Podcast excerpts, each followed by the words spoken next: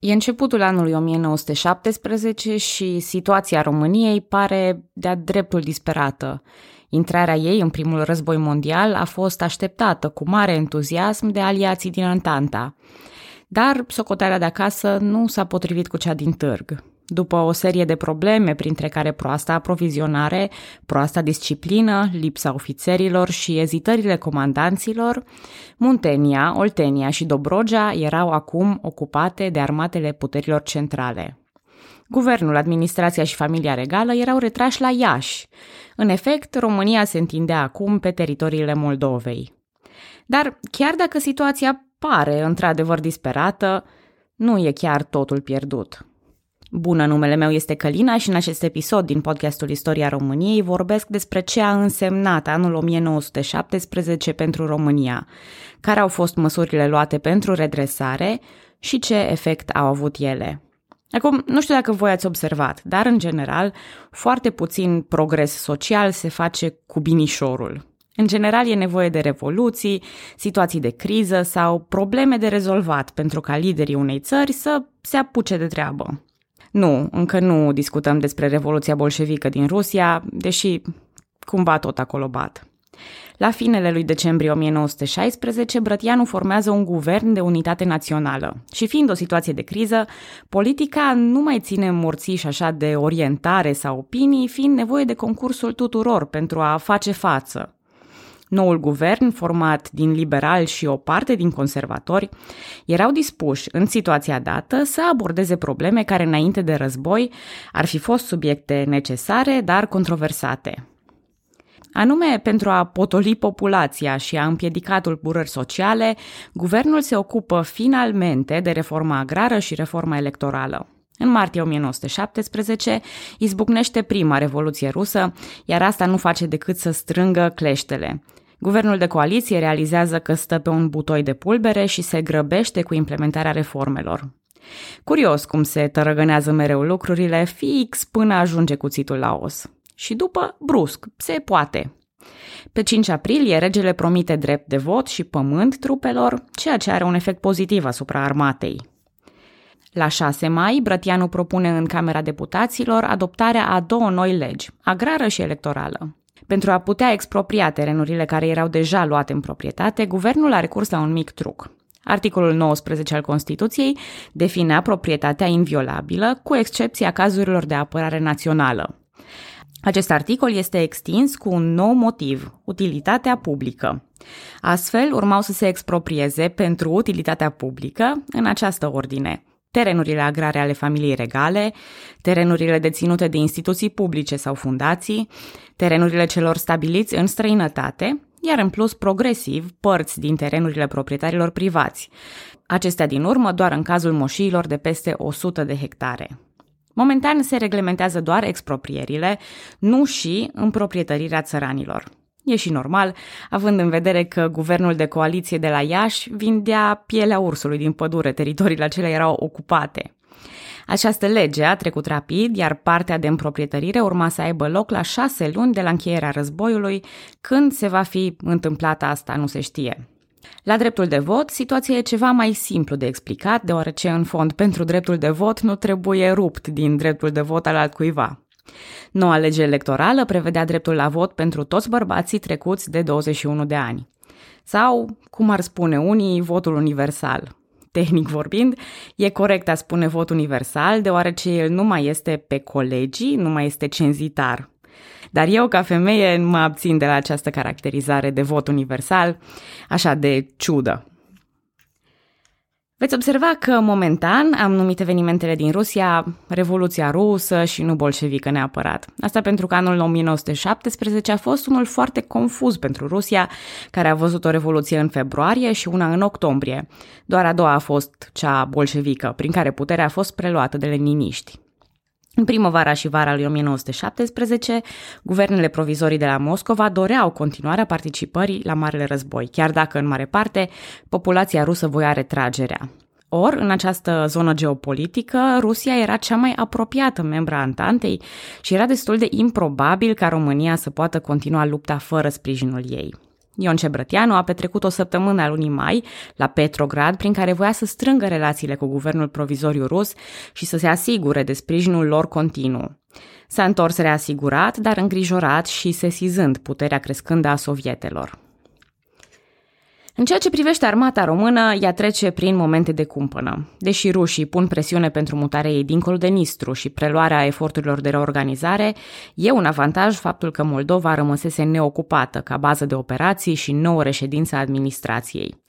Astfel, românii își pot linge rănile în propriul teritoriu. Instrumental în acest demers a fost concursul aliaților francezi, care au trimis încă din toamna lui 1916 o misiune militară în România. Tot am promis că ajungem și la subiectul respectiv, iar acum ar fi momentul. Un detașament francez special fusese trimis de Antanta în România pentru a asigura consilierea, sprijinirea și instruirea unităților militare și a autorităților române. Și dacă era un moment propice pentru aceste activități, acesta era tocmai începutul 1917. Detașamentul era compus din aproximativ 1500 de persoane, dintre care aproape 300 erau ofițeri. Era compusă din patru direcții, misiunea militară propriu-zisă, adică pentru armata de uscat, misiunea navală, misiunea aeronautică și misiunea sanitară. Aceasta din urmă sprijinea statul român din punct de vedere medical și era ajutată și de misiuni similare ale Crucii Roșii venite din Statele Unite ale Americii și din Marea Britanie. Regina Maria a fost un colaborator important și o persoană de legătură cu misiunile sanitare. Liderul misiunii militare franceze era generalul de divizie Henri Berthelot, pe care sper că îl pronunț corect, că la franceză mai am și eu probleme. El s-a apropiat foarte mult de regele Ferdinand și în curând acționa ca un fel de mână dreaptă, consilier militar apreciat al regelui. Influența lui Berthelot a fost una majoră în ceea ce privește deciziile militare, inclusiv prin organizarea unor noi recrutări. Armata română ajungea astfel la aproape 700.000 de oameni, dintre care 460.000 erau membri ai unor unități combative regulate. Rolul lui Berthelot de mână dreaptă nu era unul neobișnuit sau rezervat special regelui, așa la vârful piramidei. Personalul misiunii militare a fost detașat pe lângă comandanți români, inclusiv până la nivelul de comandant de divizie. În plus față de partea de consiliere și instrucție, armata a fost și reorganizată fizic, fiind uniformizate diviziile de infanterie pentru a face înlocuirile și manevrele mai ușoare pe front, au fost instruiți și realocați inginerii, au fost înființate centre de instrucție cu programă nouă. S-a pus accent pe partea de învățare a noilor tehnologii, a atacurilor de noapte și a războiului de tranșee. S-au îmbunătățit comunicațiile prin folosirea telegrafului între unitățile de comandă și cele de pe front, poate mai bine așa decât să intercepteze iarăși bavarezii ordinele de război, nu? Și, bineînțeles, francezii au adus și mult echipament. Poate mai țineți minte că vorbeam acum câteva episoade despre amestecul de tipuri de artilerie pe care le deținea armata română. Ei bine, unitățile de cavalerie primesc mai multe mitraliere. Fiecare pluton de cavalerie primește două mitraliere ușoare și fiecare batalion opt mitraliere grele. Fiecare divizie e alocată cu un regiment de tunuri și unul de obuziere. Artileria grea, care nu putea face parte din astfel de divizii mobile, a fost organizată ca grup de sine stătător.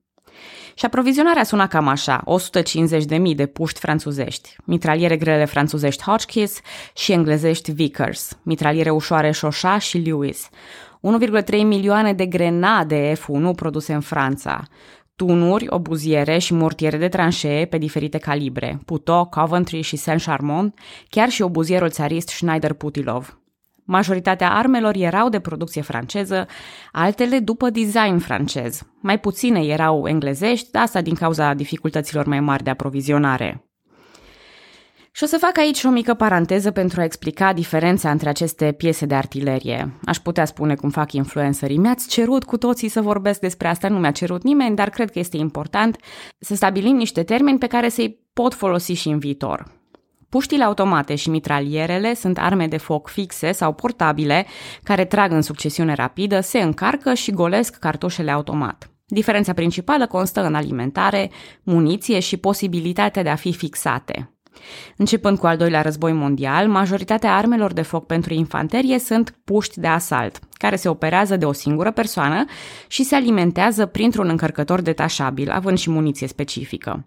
În primul război mondial, n-avem treabă cu puștile de asalt, doar cu mitralierele și puștile automate.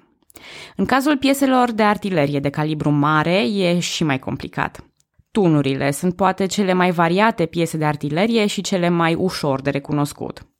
Obuzierele, numite în engleză howitzer, sunt piese de artilerie cu țeavă relativ scurtă care folosește mai puțină pulbere și lansează proiectilele pe o curbă parabolică, înaltă dar pe o distanță mai scurtă.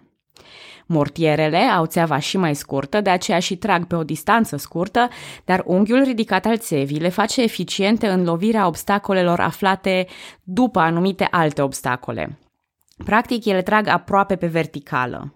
În limba română, poate ați auzit mai mulți termeni pentru acest tip de armă. Termenul de mortier vine din franceză, aruncător de mine din germană, de la Minenwerfer.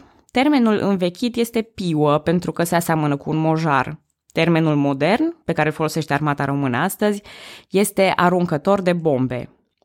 S-ar putea să vă placă și denumirea de brand. În al doilea război mondial, mortierul de tip brand, cu DT, după proiectantul său, Edgar Brandt, a fost folosit în mod quasi universal pe front. Așa că dacă ești bombardier modern, oricât ai fi de mândru de brandul tău, află că și bunicul tău sau străbunicul tău artilerist a fost la fel de mândru de brandul lui. Dar ajunge cu povestea despre armament. Sper că vi s-a părut interesantă această paranteză și vă încurajez, chiar vă încurajez să intrați în detalii, să căutați ce fac toate aceste arme unice și care sunt avantajele și dezavantajele lor. Noi trebuie să ne întoarcem la povestea noastră. Misiunea militară franceză avea să fie prezentă în România și să-și ofere suportul până la semnarea tratatului de pace de la Buftea, despre care voi vorbi în curând. Ca urmare a acelui tratat, francezii vor părăsi România la 10 martie 1918, după care vor petrece două luni în Rusia și se vor întoarce finalmente în Franța în luna mai. Berthelot se va întoarce însă în fruntea unei noi misiuni militare în octombrie 1918. De altfel, Bertlo s-a atașat mult de țara noastră și românii de el printr-o strânsă prietenie. Avea să spună cuvinte frumoase la Marea Unire, iar în timpul unei defilări din 1919, văzând un detașament român, îi va spune generalului Ferdinand Foch, colegul său, citez, Foch, saluese la familie, adică salutați generale Foch, ei sunt familia mea. După război, Henri Berthelot a fost decorat, declarat cetățean de onoare al României și membru de onoare al Academiei Române. A primit un lot de teren și o locuință în România, în comuna Fărcădinu de Jos, astăzi General Bertlot, în județul Hunedoara. Această moșie Bertlot o va lăsa prin testament Academiei Române, alături de sume de bani pe care le dorea investite în studii civile sau militare pentru tinerii români. În testament, el motivează această alegere astfel, citez, Spre a mulțumi nației românești pentru toate mărturiile de recunoștință și de dragoste ce mi-au fost arătate. Am încheiat citatul. La decesul lui Bertlo, premierul român și-a exprimat durerea printr-o telegramă, iar ziarul viitorul a scris următoarele. L-am iubit mult, l-am venerat. Era al Franței, dar era și al nostru. Icoana sa va rămâne neuitată în cronica românismului, în timp ce memoria sa va trece peste generații ca o moștenire glorioasă a națiunii. Am încheiat citatul. Nu cred că este mărturie mai frumoasă despre relația românilor cu străinii decât acest caz specific al generalului Bertlo. Și realmente, cred că a fost un mare român, cel puțin cu inima. Acum, evident că această reorganizare a armatei române nu se făcea în gol, ea avea un scop și exista un plan de operații la care Marele Cartier General lucra încă din timpul iernii. Scopul principal al acestui plan era, în mod evident, eliberarea teritoriilor ocupate, dar România acționa în cadrul unei alianțe și trebuia să coordoneze planurile de război cu Antanta. Mai ales că pe teritoriile neocupate ale României operau și trei armate ruse, având propriile interese. De asemenea, reorganizarea luase timp, așa că orice fel de operațiuni ofensive trebuiau să aștepte. Astfel, abia în iunie are loc conferința de comandament prin care se definitivează planul de operații. Între generalii Averescu și Prezani izbucnește un nou conflict. Averescu era adeptul unor operațiuni mai riscante, dar în cele din urmă a câștigat planul lui Prezan. Acesta propunea două lovituri, una în care armata întâi română și armata patru rusă să angajeze armata nouă germană la Nămoloasa, De asemenea, pentru a fixa forțele inamice și a susține flancul drept principal, armata a doua română urma să atace concomitent sau un pic înainte în sectorul Mărăști. În pregătirea acestei ofensive, Averescu ordonă construcția drumurilor de acces, efectuarea unor recunoașteri, aprovizionarea și instrucția trupelor. În ordinul de operație, el dispune un atac general cu o deschidere de 37 de kilometri, având o zonă de 13 km ca preocupare principală, în care urma să fie sectorul de rupere. Era timpul ca toate acele reorganizări, instrucții și îndârjiri din timpul iernii să fie puse la încercare. Și, poate, pentru mulți ostași români, era vremea răzbunării. Bătălia de la Mărăști a început prin bombardamente ale pozițiilor germane, după care ostașii români au pornit cu baioneta la mână și au început lupte corp la corp. Apărarea inamică e ruptă în zona dinaintea localității Mărăști, iar trupele române reușesc să ocupe dealul din apropiere. Două companii se desprind din regiment pentru a încercui localitatea, ceea ce îi determină pe germani să părăsească satul. Aceasta ajută și restul trupelor care avansau mai greu să ocupe dealul Mănăstioara, o parte din dealul Puturoasa, iar rușii își îndeplinesc obiectivul de a ocupa dealul Momâia. Astfel, prima zi a luptei a decurs excelent, cu obiectivele realizate și cu o pătrundere de 3 km adâncime pe 10 km lungimea frontului. Trupele româno-ruse iau 2000 de prizonieri și capturează armament și muniție. Cucerirea rapidă a acestor poziții îi surprinde chiar și pe germani care cer întăriri pentru a fortifica liniile de apărare. Dar românii nu vor să întrerupă ceva ce merge bine. În aceeași noapte s-au regrupat, iar în a doua zi au atins un nou aliniament pe dealul mare vizante alivezi, ocupând și dealul Mărioarei. Germanii se repliază, ceea ce permite și rușilor să înainteze pe Livez Vidra, astfel adăugând încă un punct aliniamentului. S-au mai înaintat astfel 2 km și a doua zi a decurs excelent. Problema apare atunci când, în același timp cu ofensiva româno-rusă la Mărăști, lucrurile iau o turnură proastă pentru frontul din Galiția. Inițial, rușii erau în ofensivă în Galiția, însă victoriile puterilor centrale au dus la inversarea rolurilor și ocuparea Tarnopolului. Rușii trebuiau brusc să-și îndrepte atenția spre Galiția, așa că au decis transferul corpului 40 de armată de pe frontul românesc spre cel din Galiția. Astfel, armata a doua română a trebuit să preia aliniamentul anterior ocupat de ruși prin extinderea frontului. Cu această nouă configurație, Marele Cartier General al Armatei Române a decis oprirea ofensivei de la Mărăști și anularea ofensivei de la Nămoloasa, care nici măcar nu începuse. Generalul Alexandru Averescu nici nu vrea să audă de așa ceva, solicitând continuarea ofensivei care mergea atât de bine. Se ajunge în cele din urmă la un compromis. Armata a doua română va continua ofensiva până la un nou aliniament fără sprijinul rușilor sau fără atât de mult sprijin din partea rușilor. Țin să menționez că, în ciuda diferențelor de opinie anterioare pe care Averescu le-a avusese cu Prezan, acesta din urmă nu a purtat pică și a sprijinit planul de succes al lui Averescu. Ziua a treia, după noul plan, decurge iarăși foarte bine, cu o pătrundere de 7 km, eliberarea localității Soveja și așezarea românilor pe un aliniament bun, din care ofensiva putea continua, Divizia 218 germană pierduse în această luptă două treimi din oameni și 40 de tunuri. Divizia întâia de cavalerie austro-ungară era de asemenea într-o poziție delicată, riscând capturarea sau manevrele printr-un teren foarte neprielnic. În a patra zi a ofensivei se pune aceeași problemă. Batem fierul cât e cald sau sistăm ofensiva. Lipsa parțială a rușilor nu se dovedise a fi un mare impediment pentru a treia zi a ofensivei, așa că era tentant a continua. Dar nici nu era cazul să se intre în vreun hubris. Conducerea armatei române decide în cele din urmă, da, să joace cărțile. Bunul mers de până acum părea să permită atingerea aliniamentului propus inițial. În plus, resturile diviziei 218 germană trebuiau urmărite și lichidate pentru a nu-și putea fixa un nou aliniament. Divizia 1 de infanterie română va realiza acest plan. De asemenea, regimentul de vânători va respinge un contraatac, iar regimentul 18 de infanterie distruge un detașament inamic, obligând trupele austro-ungare și germane la retragere spre Lepșa. Trupele puterilor centrale se aflau într-o retragere constantă, armata română hărțuind și atacând în continuu pentru a preveni fixarea unui aliniament. diviziile ruse rămase pe front au atins și ele aliniamentul propus. Să fiu a naibii, sunt patru zile de ofensivă în care totul decurge bine. A cincea zi a atacului, 28 iulie, a văzut și ea lupte la Sboina Neagră, la Tiua Neagră și la Cornul Măgurii, toate capturate de români. La Măgura Cașin, forțele puterilor centrale au rezistat până pe data de 30 aprilie. La prânz în aceeași zi, Averescu e în sfârșit mulțumit. Ordinul său cerea încetarea operațiunilor ofensive. Bătălia de la Mărăști se încheie cu un parcurs excelent al armatei române cu sprijin rus, aliniamentul dorit fusese atins, mai au loc ulterior anumite lupte pentru fixare, îmbunătățire, dar ele nu mai sunt considerate ca fiind parte din marea ofensivă. În ceea ce privește înaintările în front ale Antantei pe teritoriile europene, această ofensivă de la Mărăști deține recordul pe anul 1917, cu 28 de kilometri pătrunși și un ritm mediu de 3 km pe zi.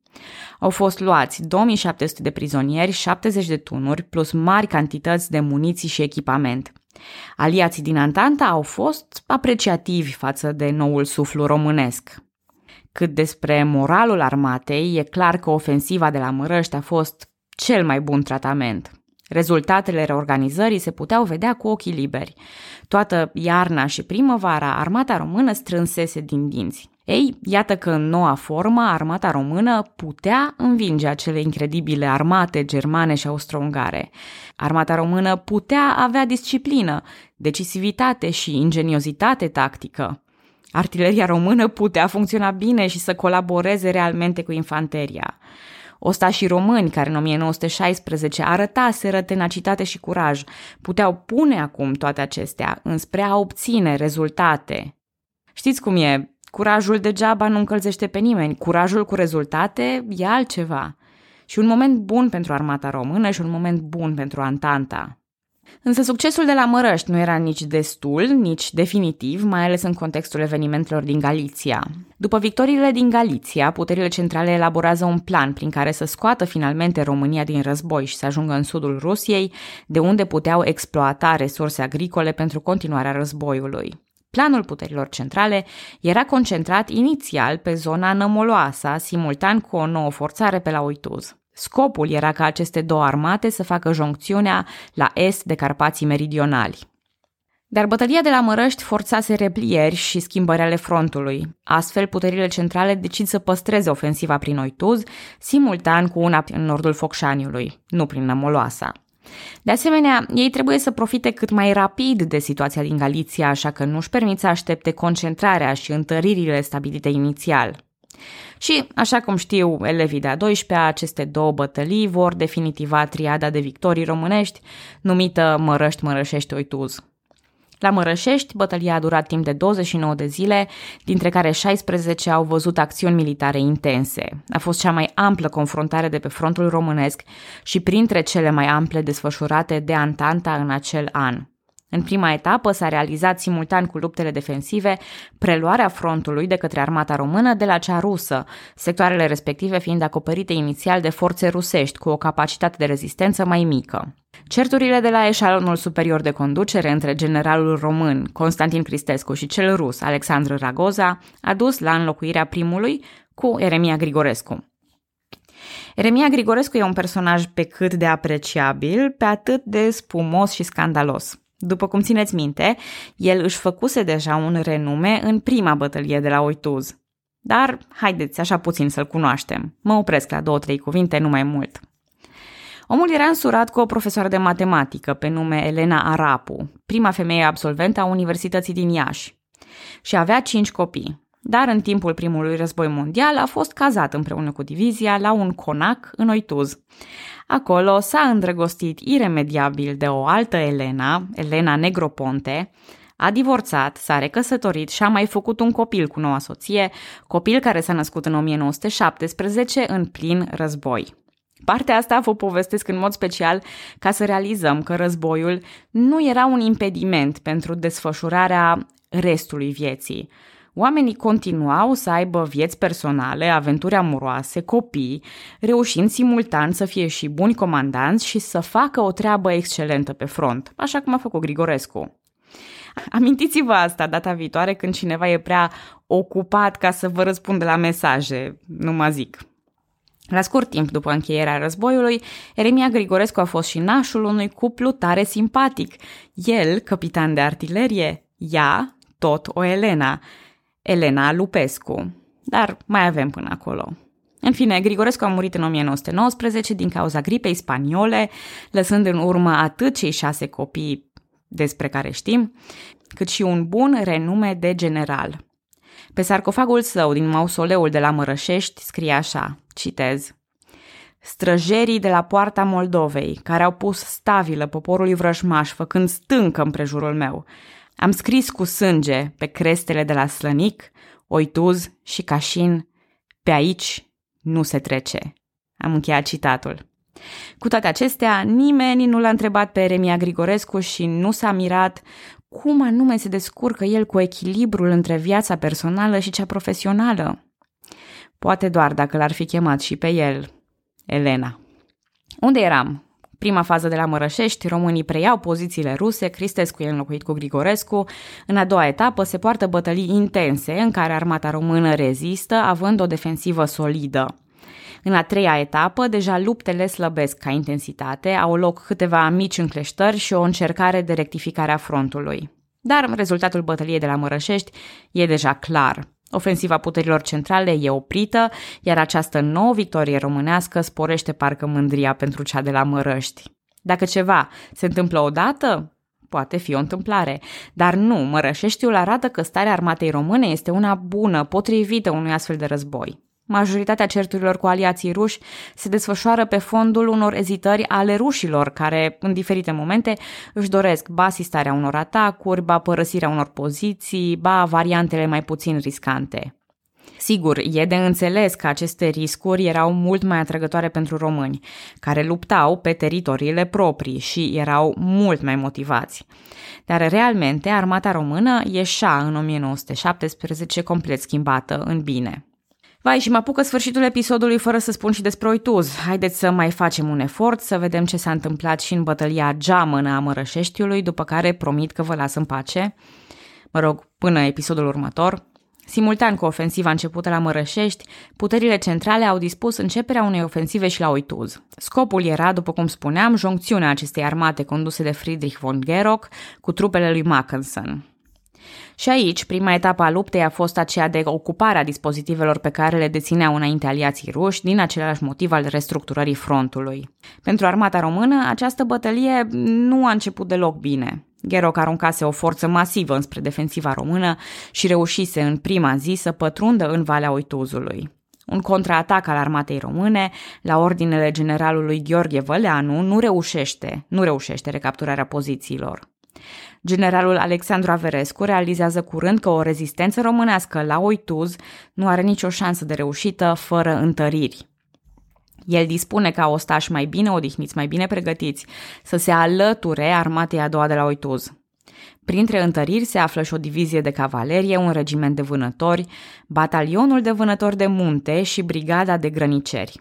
Pare un cocktail destul de interesant de trupe care promite recuperarea situației grave aflate în plină desfășurare.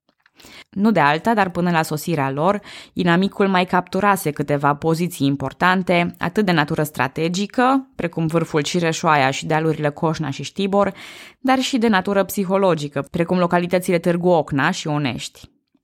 În următoarele zile, cu aportul forțelor proaspete, se dă o contralovitură în care, plus minus, cam aceleași obiective despre care vorbeam mai devreme sunt recucerite de armata română.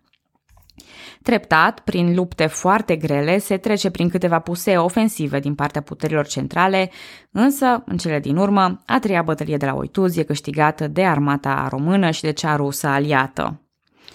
Cele trei bătălii de la Mărăști, Mărășești și Oituz au contribuit din plin la refacerea moralului armatei române. De asemenea, ostașii au putut demonstra că eforturile de organizare au dat roade, că există un mare potențial în capacitatea tactică și militară a României și că în niciun caz acest progres din vara lui 1917 nu ar trebui sufocat. În toamna lui 1917, acest progres va fi sufocat. Vă mulțumesc că ascultați podcastul Istoria României. Pe data viitoare!